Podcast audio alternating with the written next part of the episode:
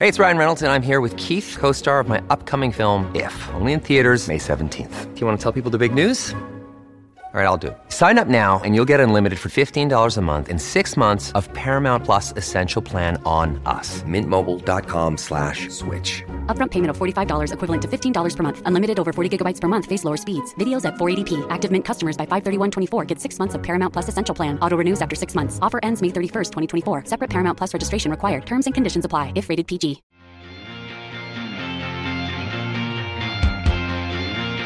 Hello and welcome to Useful Idiots. I'm Katie Halper.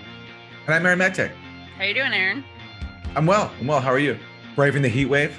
Yeah, I've uh, been staying uh, in some AC. I'm not in the city right now, which is nice because it's not quite as uh, uh, hot and humid here. But it's a very terrible thing that we're experiencing right now. It's hard to make small chat, small talk about the weather now. Yeah, no, it's true. This is the one time of the year when you, you know, the weather is not really a candidate for small chat because it's dire. It's not, yeah. I mean, it's probably not just the one uh, time of the year. I think it's a constant, but it's uh, hitting home for us, maybe in ways that it doesn't usually. Yeah. All right. Well, such an upbeat way to start the show. Uh, let's just move forward because we can't get any more positive than we can with the four basic food groups. For this week's Democrats Suck, we have Jake Sullivan, who is the National Security Advisor of the United States he was speaking at something called the Aspen Security Forum, which is a gathering of top national security officials and journalists who basically act as their stenographers to talk about US foreign policy. And Jake Sullivan was asked by Jeffrey Goldberg, the editor in chief of the Atlantic magazine and a uh, propagandist for the Iraq war.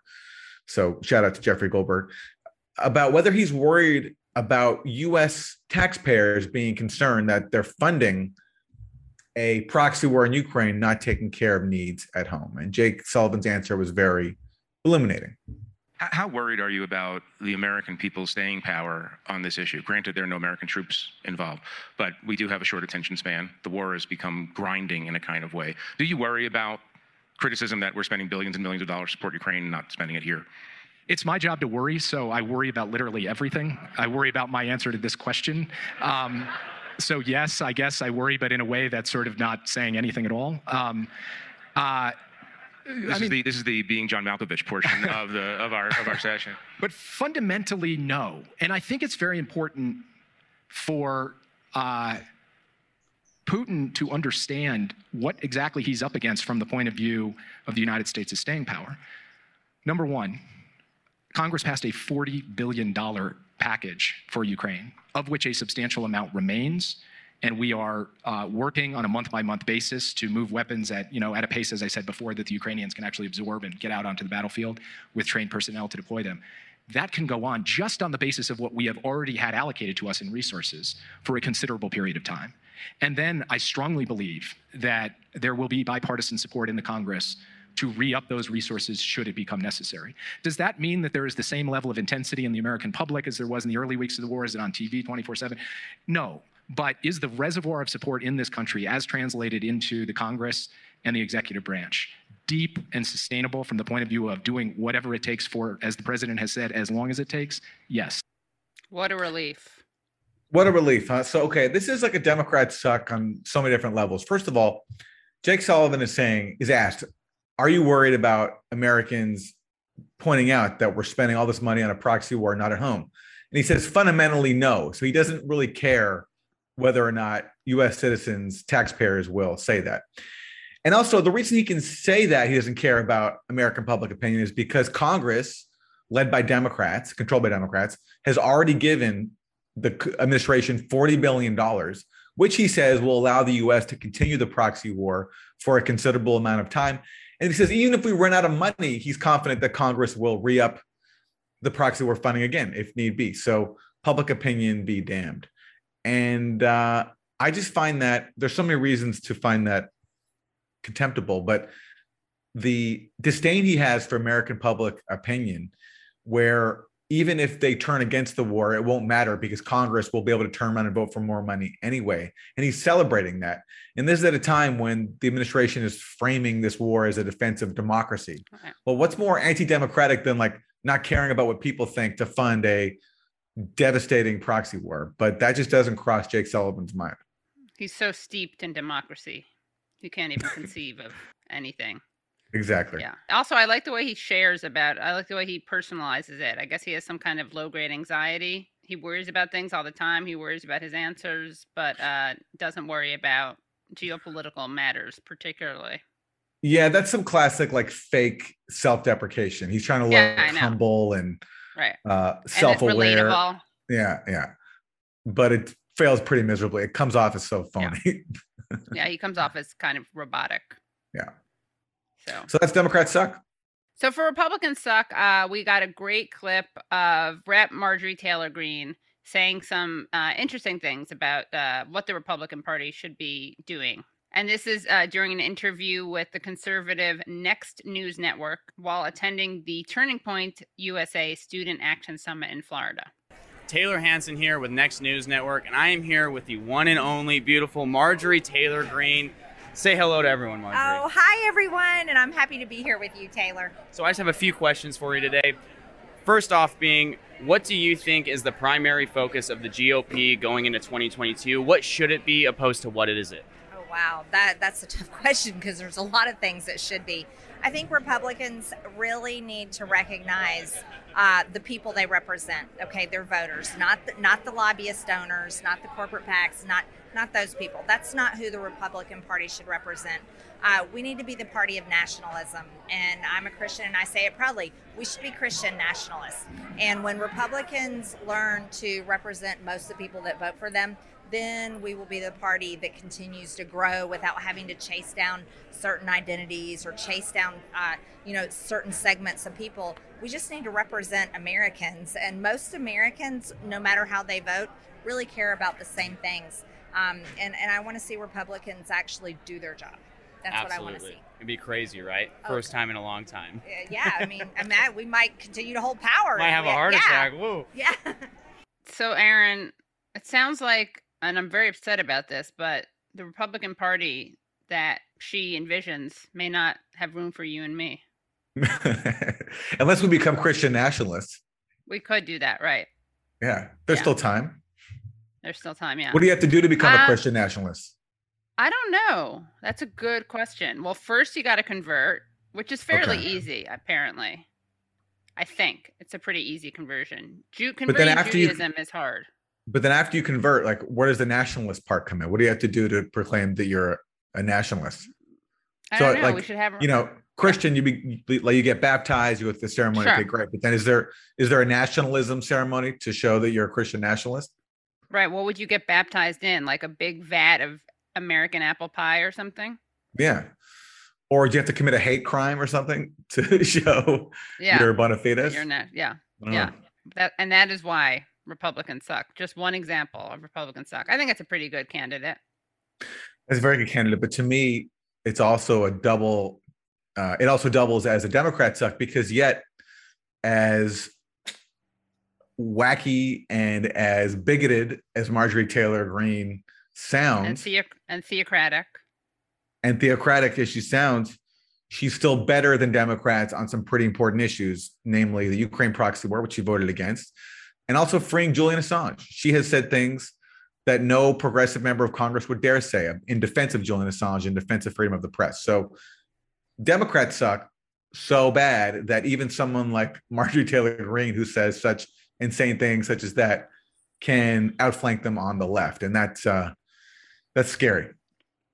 Yeah, on cer- on certain issues. Although I don't even know if it's on the left, like outflank them in terms of being on the right side of history. Well, yeah, sure, yeah. I mean, I yeah, Or, not I that mean, she's a 'cause you could leftist, but I mean, No, no, not, no, of course, not yeah. that she's a leftist, but just that these are positions that I would normally associate That with the left, nice defending the free left speech and right. opposing worse. So progressives out there, please don't let um, Marjorie Taylor Greene be better than you on any issue. It's a really, really huge embarrassment. This is a lunatic, theocrat, Christian nationalist, Christian self-avowed Christian nationalist. Anyway, I like that tattooed guy. He's like edgy. Yeah, he's the hip Christian nationalist. Good face of Christian nationalism, guys. Not your mama's Christian nationalism. Seeking the truth never gets old. Introducing June's Journey, the free to play mobile game that will immerse you in a thrilling murder mystery. Join June Parker as she uncovers hidden objects and clues to solve her sister's death in a beautifully illustrated world set in the roaring 20s. With new chapters added every week, the excitement never ends. Download June's Journey now on your Android or iOS device or play on PC through Facebook Games. Afford Anything talks about how to avoid common pitfalls, how to refine your mental models, and how to think about how to think. Paula, while certainly you can mess up on a million dollars a year, it is far less likely than it is on $30,000 a year. Right. I would meet wonderful people that were struggling with a budget that was super tight. It was 100% you need to make more money. Make smarter choices and build a better life. Afford Anything, wherever you listen. All right. So for Isn't That Weird, we don't often cover what's happening in the world of uh, fashion, but this week we have a development that I think qualifies as a uh, weird entry. And that is uh, in the midst of a war on their country, in which they are begging the world for billions of dollars more in weapons.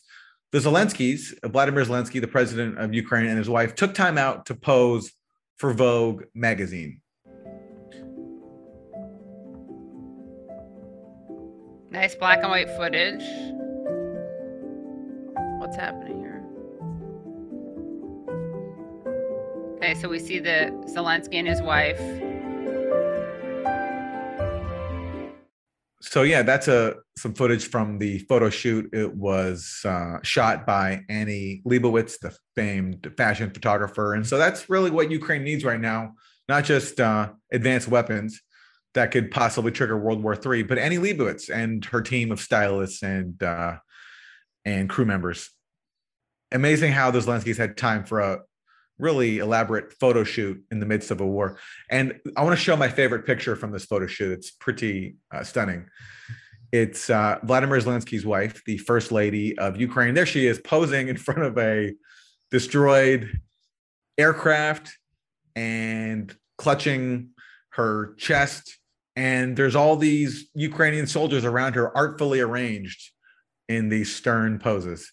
Very dramatic. I will say that's definitely the best proxy war fashion shoot I've ever seen.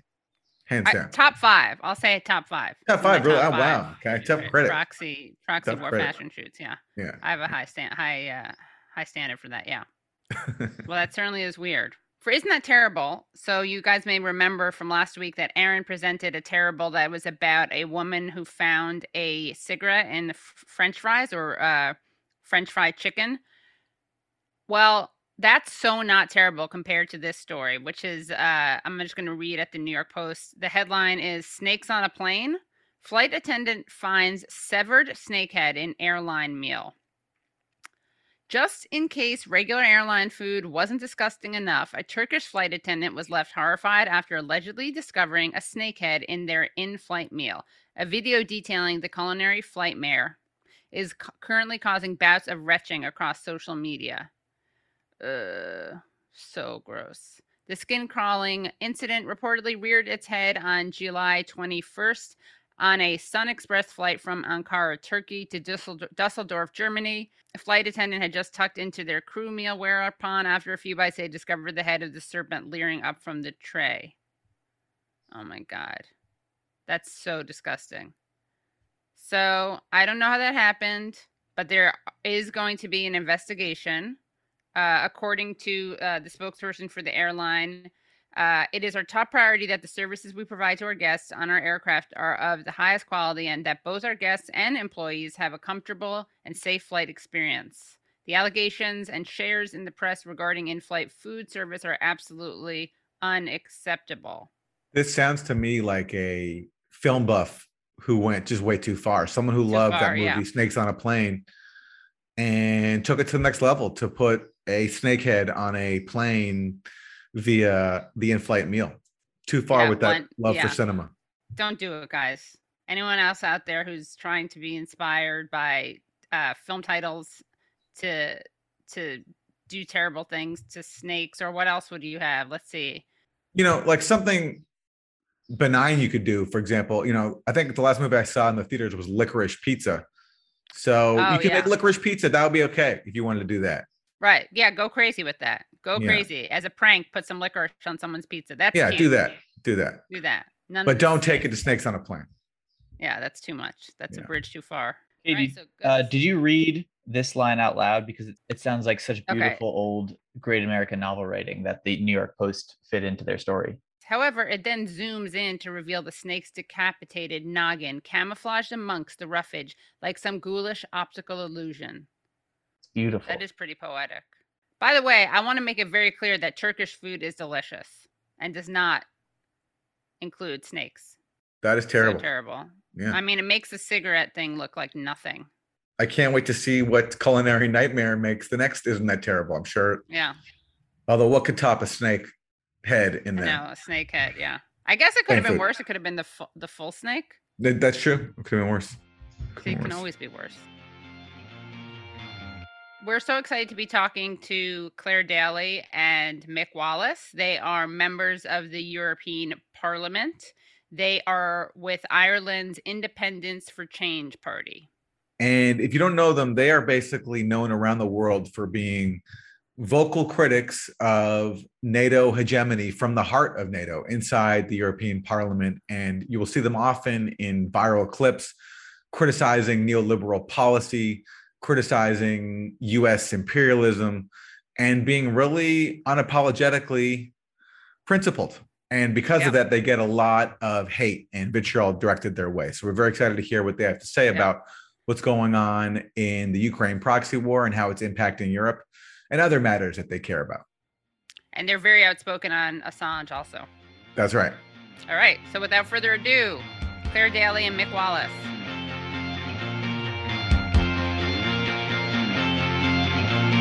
Mick Wallace and Clare Daly, thank you for joining us. No bother. Thanks for having us. So, Clare, you were just added to a list uh, put out by the Ukrainian government of supposed Russian propagandists. And they cite you in particular for two things claiming that sanctions against Russia are making innocent people suffer, and that this whole Ukraine conflict is really a proxy war between NATO and Russia. I'm wondering your response to being included in this list. Yeah, I mean, look, it obviously makes a bit disappointed. He's not in I it. gonna Uh, say, we can't. yeah. Uh, we were thinking that uh, Ukrainian intelligence must be uh, pretty weak, actually. But um, yeah, I mean, look, the comments you read out are in our views that loads of people hold in Ireland, across Europe, across the world. Um, their views, which I believe to be true.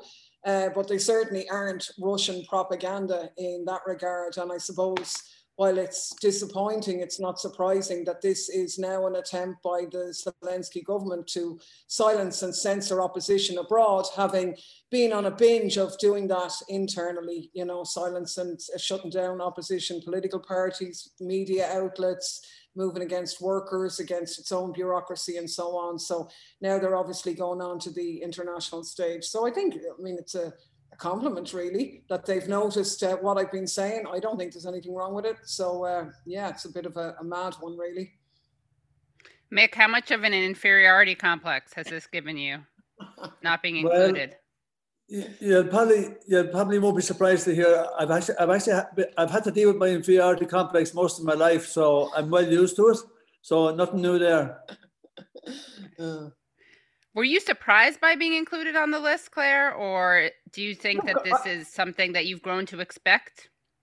No, I am, I am surprised. I mean, when I see the list, there's some people who are so blatantly not on it. And then, you know, that there are people on it who really, there are MEPs on it, for example, who have a much lower profile and haven't raised the issue at all, if you like, compared to what Mick has. But uh, yeah, it's a bit surprising. I suppose the biggest surprise is the list at all.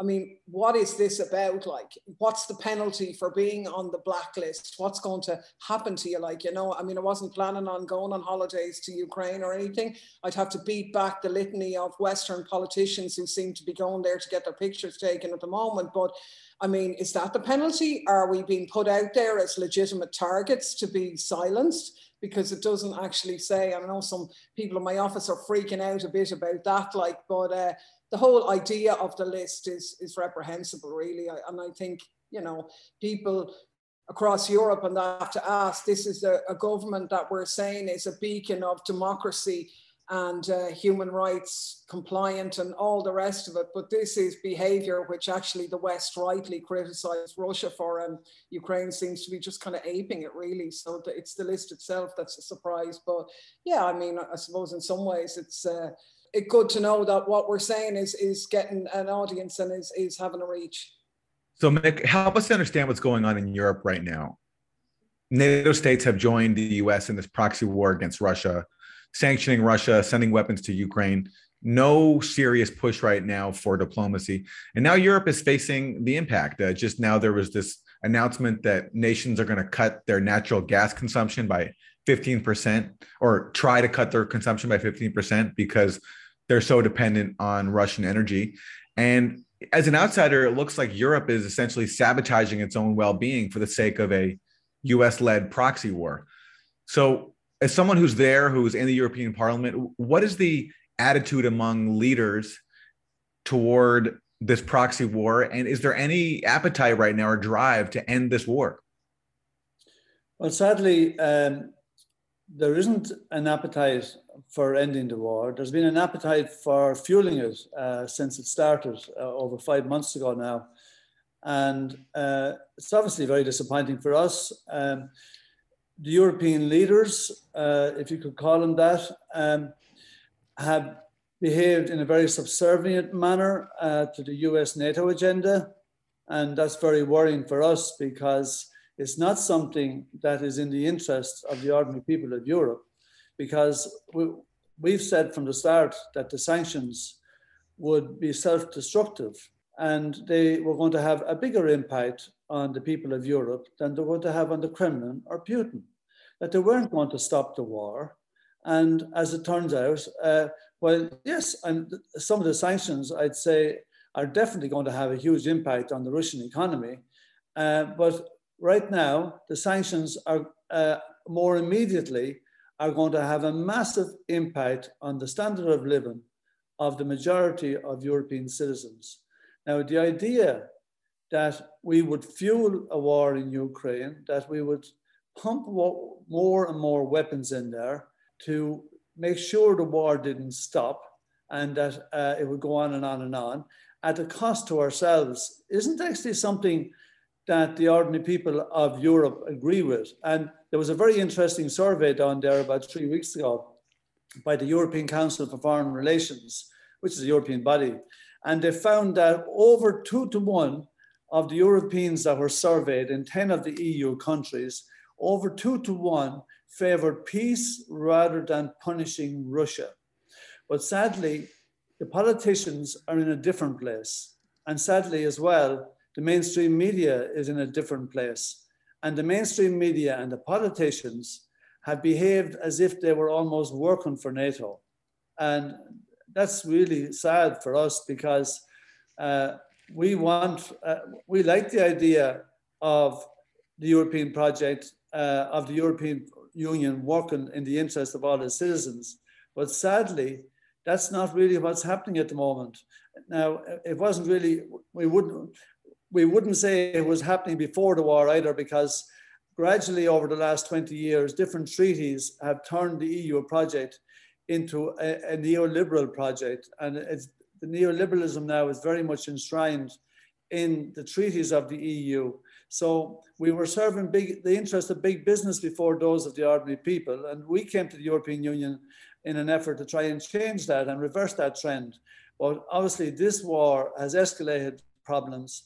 Uh, but what we're going to see now is that there's going to be a bit of unrest among the people of Europe when it hits their pocket, when it hits their living standards, and they're kind of wondering, well, what is this for? And there, it's pretty obvious that the EU has made no attempt at diplomacy, no attempt at getting people around the negotiation table. And to just dismiss it all and say, oh, you can't talk to Putin, so he's a madman. Well, listen, I mean, we're not defending Putin. We've never said a good word about him in our lives. Uh, he's a right wing neoliberal nationalist, and uh, he doesn't behave in a manner that we think a leader should behave in a country. But uh, we don't see a whole lot of leaders we like anywhere on the planet right now at the moment. And he's, he's another one that we criticize. But the idea that you cannot have dialogue or diplomacy because you don't like the leader. I mean, what goddamn leader have we liked on any side of any war uh, in the last 70 years? Tell me. What about the effect that this is going to have on climate?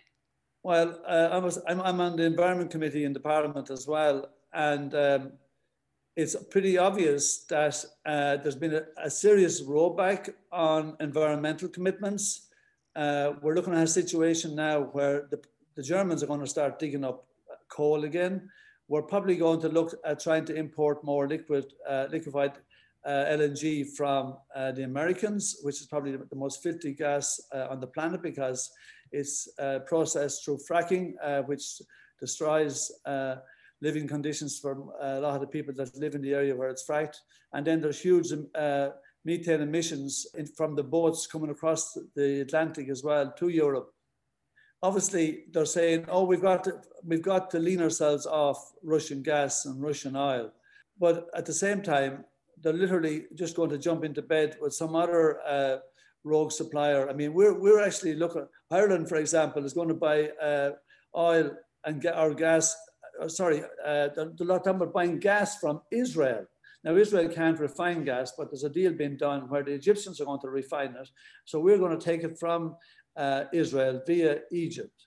Now, I mean, we don't defend uh, the, the, Russian uh, government, and by God, uh, good luck to anyone that tries to defend the Israeli one.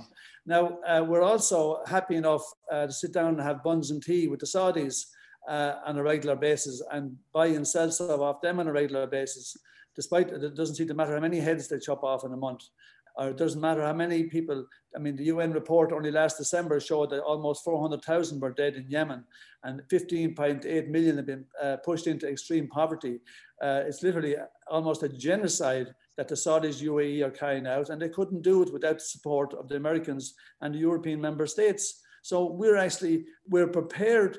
We have no problem doing business with the Saudis who are creating terrible human rights abuses in Yemen uh, we have no problem dealing with the Israelis who are continue to commit uh, terrible human rights abuses against the Palestinians. And uh, but now we've all of a sudden we have a problem with Russia. I think that's a key question, Katie, because I mean we're in Europe now, and Europe is in the midst of an absolutely massive heat wave, drought. Major rivers are drying up. There's going to be huge agricultural problems. And now the leadership across the EU is going back to digging up coal, as Mick says. This is going to be catastrophic. And when you add it on to the, the price that we're paying uh, for energy, the reduction, the Europe is on the verge of a, of a major, real catastrophe if this keeps going. What's your response to the way that um, so many politicians and so many uh, industry spokespeople like to pretend that you can either save – you can work on climate change or you can help people in their pocketbooks. Um, like you can help people pay the bills or you can help the planet. How how can those two things be reconciled? Unfortunately too many of the politicians and look at the truth be told i mean I, I don't think the public need to be told that politicians tend to disappoint and uh, unfortunately we would argue that uh, the wrong people get involved in politics and uh, an awful lot of people that do seem to sell, the, sell their souls to vested interests very quickly and to corporate power. And unfortunately, you would think the way that some of the politicians go on about, oh, listen, you know, yeah, you're right, we need to do this for the environment, but not yet. And oh, yeah, we need to do this for the environment, but not at the cost of this or not at the cost of that. Um, that they're not really taken on board that we actually have an emergency. We have a climate emergency. We are in serious trouble. And we haven't done enough about it in the past, despite the warnings. We, we have probably, things have never looked as bad for the environment as they do right now. And yet, and yet our leaders are not prepared to do the right thing because they're, they, they, they're still protecting big financial interests rather than doing the right thing. The right thing is the cheapest thing to do in the long term for everybody. Mm. But they're too goddamn stupid to see beyond the points of their nose a lot of the time. But postponing doing the right thing on the environment is going to make it so much harder every goddamn day that we postpone it. And it, we are being very, very unfair uh, to generation to the next generation or, or, and the one after if it, if it gets there. But uh, it, it's really, really, it's actually sad. And the leaders, so many of the leaders today are coming across almost as climate change deniers.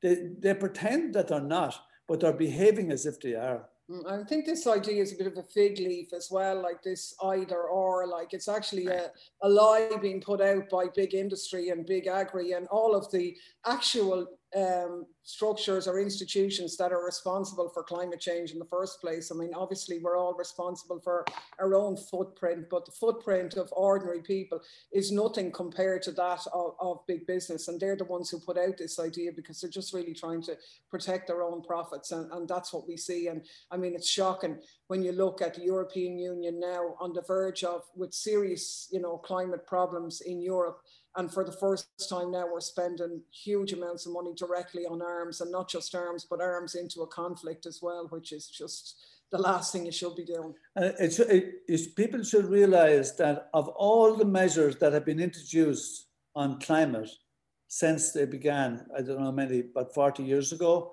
not once have the military footprint been taken into consideration. Not once by any entity, not by the UN, not by the EU, not by any member state government, not by the Americans, not by anybody. Why?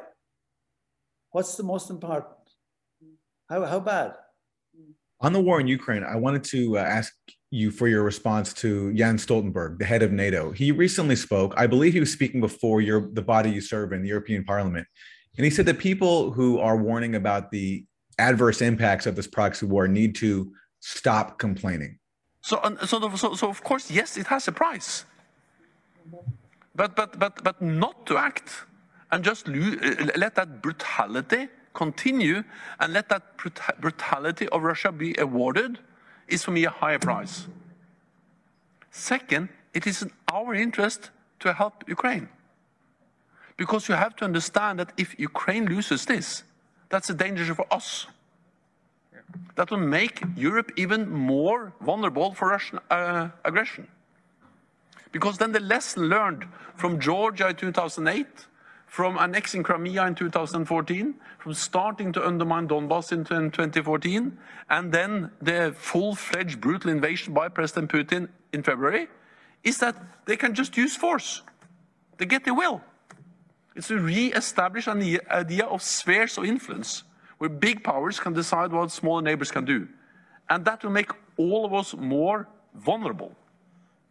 So even if you don't care about the moral aspect of this, supporting the people of, Ukraine, you should care about your own security interest. So therefore you have to pay.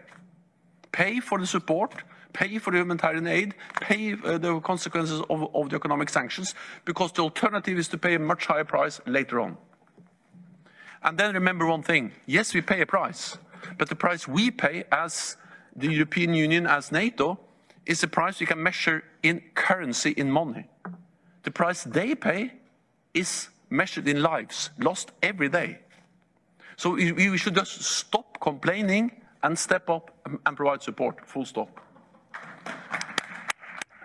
There's a clapping uh, over, God almighty. I, I was at that meeting uh, that was the Foreign Affairs Committee, right? And uh, I mean, it was kind of fantasy stuff. And I mean, I, I got over two minutes to ask him questions as well. And he wouldn't answer my questions properly. And uh, you should look at his response because uh, it's pathetic.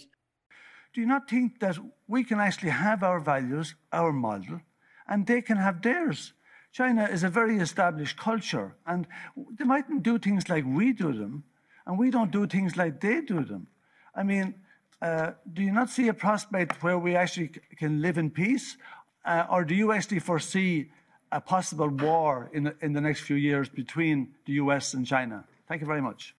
Um, then Mick Wallace, uh, China.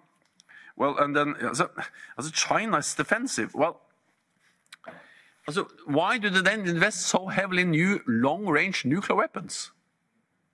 And more and more. And why do they actually deploy all these new submarines? And why do they behave the way they behave, for instance, in the South, uh, in, in the South China Sea? And then, well, of course, I respect that China is a different country than, than, uh, than Europe or Norway or um, the other countries in this room. But for me, some human right values are universal. The freedom of speech is not something we just have in the Western part of the world. It's something we believe that every human being has the right to do. So we then crack down on free press, arrest uh, journalists, writers, those who disagree. That's fundamentally violating values we all believe in. He's trying to make out that it's in the European interest to actually fight Russia down to the last Ukrainian. Now, it's actually pretty unfair on the Ukrainians because they're the ones dying. Now, there's Russians dying as well. Um, but it's actually not in our interest uh, for this war to continue. It's in our interest uh, to make for, for, peace. And he's talking about as if NATO were a force for good. I mean, listen, NATO is not a defensive organization. I, would like people to tell me when were NATO, when did NATO ever have anything to do with peace? And when did it ever have anything to do with defense?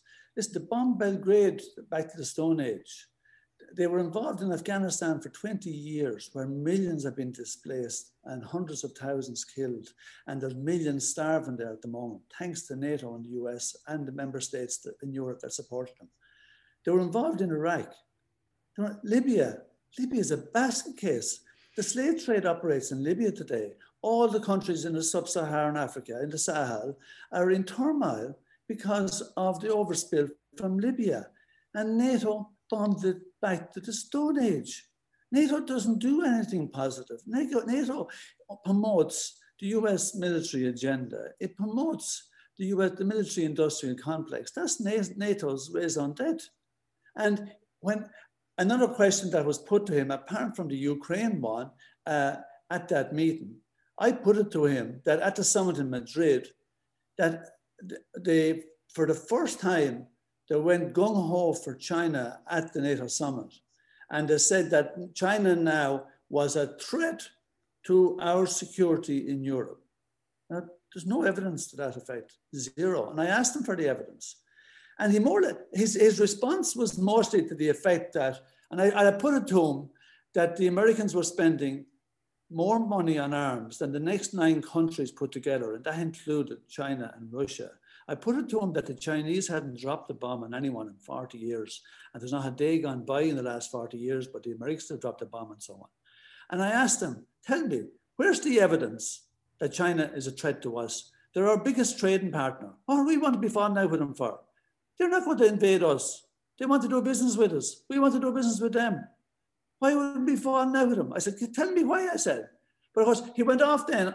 In his reply, his response was all about we have our values and they don't have our values. And I said to him, well, hold on a minute now. Why don't we let them have their values and we'll have ours? And, and let's live in peace. I said, isn't that not a logical uh, position? Why, why are we the only ones with real values?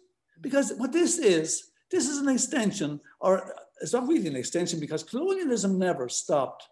The Europeans still think in a colonial mindset, and I told the Americans, right? And they think that they're the civilized ones, and anyone who doesn't agree with them and, and, and bow to their uh, agenda, bow to, to, to the US uh, imperialism, they think, oh, they're not civilized. Oh, we need to educate them. Oh, we need to sort them. We educate them with fucking bombs. Mm. Same as uh, the likes of Syria and Iran. Uh, oh, they had to be taught manners because they wouldn't accept the US mantra. So they're the ones who don't understand. I mean, the idea that the Chinese uh, are not entitled to a culture of their, of their own. They were sophisticated when we were still swinging out with trees, they were. Mm. And the same about the Iranians and the Syrians. These are some of the oldest cultures on earth. And we think that we have, we're the only ones uh, with the truth. It's absolute bollocks. Like. It is. I mean, the arrogance is striking, and I mean, you could hear it in the clip. Your man had his little fans there. The some of the MEPs, particularly the ones from the Baltic states, and the Poles can't get enough of uh, NATO. They really lap it up, like you know. And there's quite an actual anti-Russian element in that. But there's so much in what he says. I mean, he says, "Do we want to let that brutality continue?" Well, there's brutality, as Mick says, going on all over the world. And not only are they not stopping it, but they're actually involved in it. And of course we don't. But the only way of dealing with the brutality is stopping the war. And that's the last thing that this lad wants. And it's obvious because he then goes on and says, oh, do we want Russia to be rewarded? And that's the issue, really because what they want is to fight a war with Russia. And you can see it, they hide it up. As Mick says, they talk about values and all this nonsense but it actually dresses up the fact that the European Union is totally captured by the military industrial complex. This is all about arms, it's all about having an enemy that can keep the war going. And if they're not happy with, you know, see how this one goes on, they've another one on the burner now. Let's pick at China and uh, stoke up the Taiwan thing. And if we're not getting enough sales here in Ukraine and that's not going on, sure, we can always pop up. And since we really, isn't it? I mean, since we went to, the, we were in the Irish Parliament for years and um, we were saying the same things in the Irish Parliament as we were saying the European ones. We didn't get half as much grief as, as we're getting um, now. But since we got here, the anti-Chinese and anti-Russian rhetoric has been there right from the start. Uh, and it's been totally ratcheted up now. And unfortunately, Putin's invasion has given them a certain legitimacy to that idea. But like we were having fights with them all the time, they'd say, It's okay for ye. You're on the other side of Europe, sitting there on your little island now, no one annoying ye. You don't know what it was like to be occupied by Russia, you know bit of a stupid move on their part saying that this was the Baltic states because actually while we weren't occupied by Russia, we were a country that was colonized and occupied for generations by a big neighbor. So actually, we know more than most European nations do. We're a kind of a, in an unusual spot where we're a Western, very much, I suppose, a country that's sort of rooted in Western Europe but we have an anti-colonial past. We were colonized ourselves. It's an unusual mix, actually, and Ireland could be playing a really good role in exposing a lot of what's going on here. But unfortunately, our government has gone in, so we get this mantra at home: "Oh, it's our security that's at stake." But they weren't saying that in Ireland that we should rearm the IRA again in case the Brits come back. Uh, they certainly aren't saying that. What they're saying is we needed a peace agreement, and we had a peace agreement, and the US, in fairness, at the time played a good role in delivering peace in Ireland. We had to sit down and live with people who carried out appalling atrocities uh, in our history, and everyone's the better for it. And that's kind of what has to be done here. So why do we have to pay? That's the only thing that people deserve is is peace. And if if you know the longer the war is going on, that's the only way of the brutality continuing. Yeah, I mean Clare's point about you know, there was no initiative to rearm the IRA. And it would have been ludicrous if we had. It'd have been ludicrous for anyone to suggest it. But there was boxes of guns opened in Kiev, and you didn't have to sign for the gun. Mm-hmm. Now, listen, we're very, we defend the Palestinians morning, noon, and night. But under no circumstances would we recommend boxes of guns put into the West Bank or Gaza for people to, to just uh, to pick them out of the box and not even sign for them. I mean, putting them in there in the first place would be just crazy. Well, what's going to happen to all the guns that are in Ukraine? Imagine, uh, are they going to stay within Ukraine forever? I, I have my doubts. And Europe it will reap what it's sown. And I worry a lot about that too. You guys, as you say, have been intensely vilified for your views uh, challenging US led hegemony. Do you think that's deterred other people in your position from speaking out? Have you spoken to lawmakers in the European Parliament and other bodies in Europe who agree with you, but have basically been intimidated into silence? Yeah, I mean, we have and we haven't, right? I mean, I, I think Mick mentioned earlier the European Parliament is incredibly unrepresentative of the population of Europe, there is a huge disconnect between the institutions and the people of Europe. And some member states, the amount of people who vote would be really low. But we definitely had MEPs and, and colleagues coming up to us saying that they wish that they that they agreed with the stance that we took, that they would have voted against the Parliament resolution um, initially, but there was only 13 out of 700 people voted against it, but they were afraid of the backlash at home. Um, so, but that would be a minority. I mean, generally speaking, most of the MEPs are pretty right wing, they're pretty unrepresentative. Um, but yeah, it definitely, it definitely put people off. I mean, why has the anti war movement, which is there, not being able to kind of show its face as much. There's been some really nice developments uh, of solidarity in Italy and in Greece, workers refusing to handle uh, weapons going to the war. But normally, that type of stuff and protests would be ABC in any war. But they've been able to muddy the water on this one and, and make it seem a lot more complicated than a sort of a than would be normal. So uh, yeah, I mean, I suppose the short answer is it has been successful in silencing people. It even silenced business, as Mick said earlier. We were saying to the Germans, we can't understand. I mean, we're socialists, but we can't understand how German big business is allowing this madness and this sanctioning taking place. And they said, because they're afraid. Because when they tried, and they did, German business were carrying on doing business with Russia, but they were shamed out of it one by one. And they even were, uh, were uh, circumstances of trade unions and workplace committees being used to come out and say, well, we don't mind. We're prepared to sacrifice our jobs and our hours and our pay if we're supporting colleagues in Ukraine. Now, did you ever? I mean, the question will be is when they lose their jobs now very soon, are they going to be uh, in the same boat? Yeah, I mean, people should understand the, the nature of the politician as well, right? There's a few different problems, the, this animal. Um, first of all, the day he gets elected, he celebrates, and the next day he starts preparing for the next election. So for the majority of them, everything they say and do is geared towards getting re-elected. So a big part of that is staying on the right side of mainstream media. Now, mainstream media has a powerful capacity to decide who actually gets in. And it's one of the reasons that politics all across Europe is, is predominantly dominated by the right wing, despite the fact that not all the people are right wing.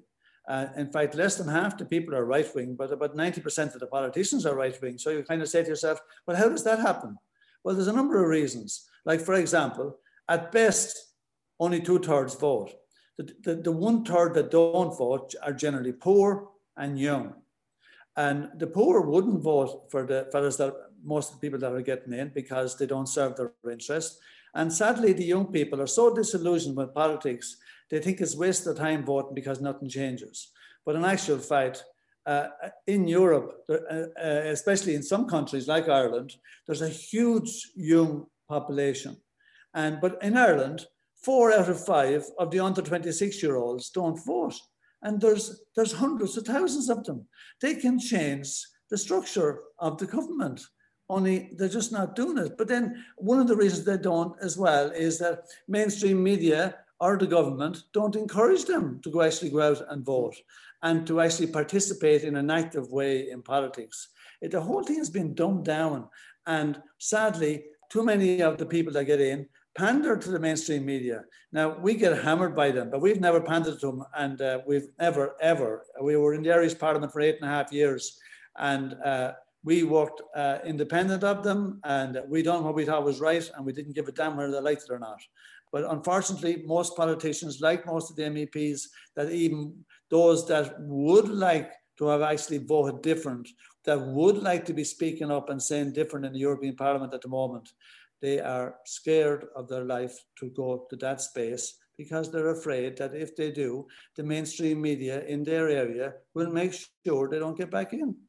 That's true. And one of the reasons for the, I suppose, disenchantment that young people have all across Europe is this idea. And we hear all the time that the battle is one of democracy versus authoritarianism. But one of the reasons why people are disenchanted is that this so called democracy that we live under means people vote once every five years, people get elected based on lies. They go in, they do the opposite. They don't represent people who voted for them. They don't change people's lives. They just, generally speak, and feather their own nests and keep neoliberal capitalism in place. So that's why people then are disenfranchised because democracy isn't really having a chance to vote for somebody who'll not do what they said they do isn't really having control over your life and it just shows that the limits of this so-called democracy. Yeah i mean we've gone out of our way to actually uh, say on a regular basis that democracy is about having a say in how your society how your community is run how your country is run.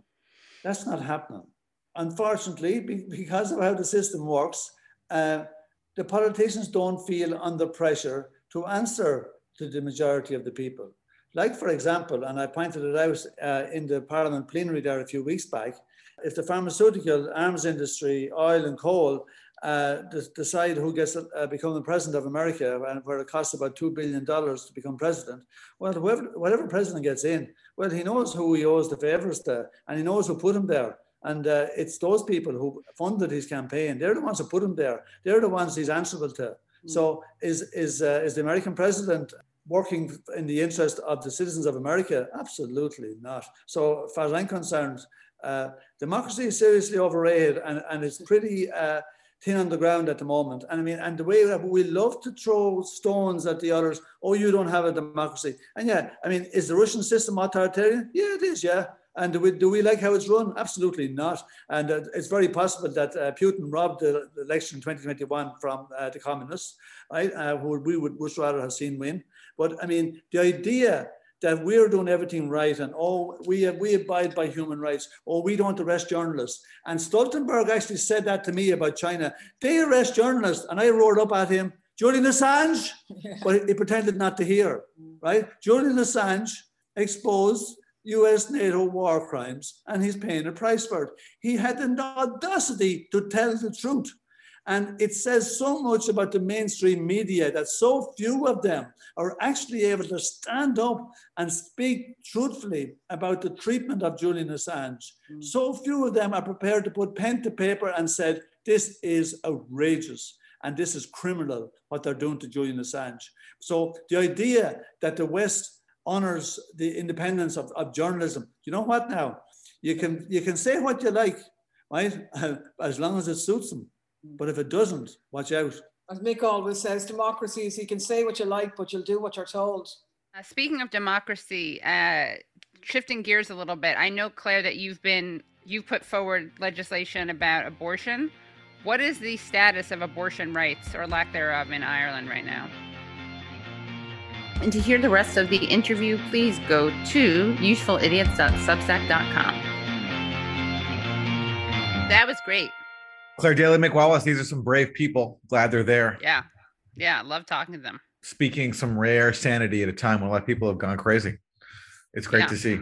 Very rare. And it's crazy, as we touched on, they get really vilified for what they're doing, especially in their home country of Ireland. All kinds of hit pieces, yeah.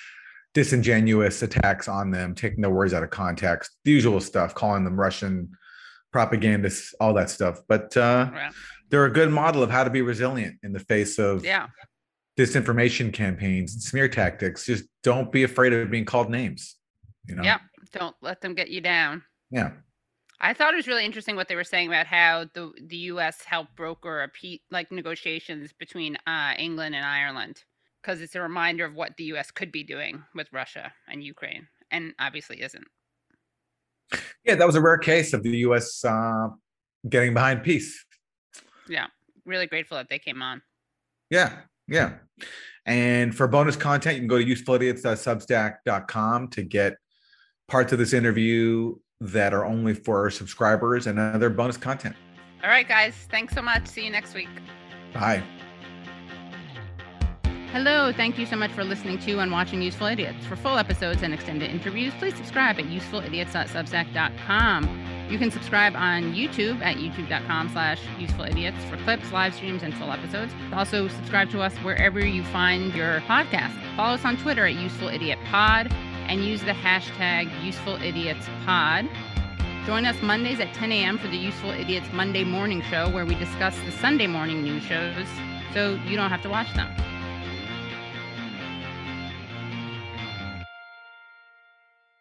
The Bigger Pockets portfolio of podcasts are worthy of your investment. We're having a real conversation as real real estate investors. New episodes available every day. It's important to buy where it makes money and not necessarily where you want to travel to. Bigger Pockets, On the Market, Rookie Real Estate, or Money Podcast. The purpose of flipping is to create more cash so then you can reinvest into other types of properties. The Bigger Pockets Podcast on YouTube or wherever you listen.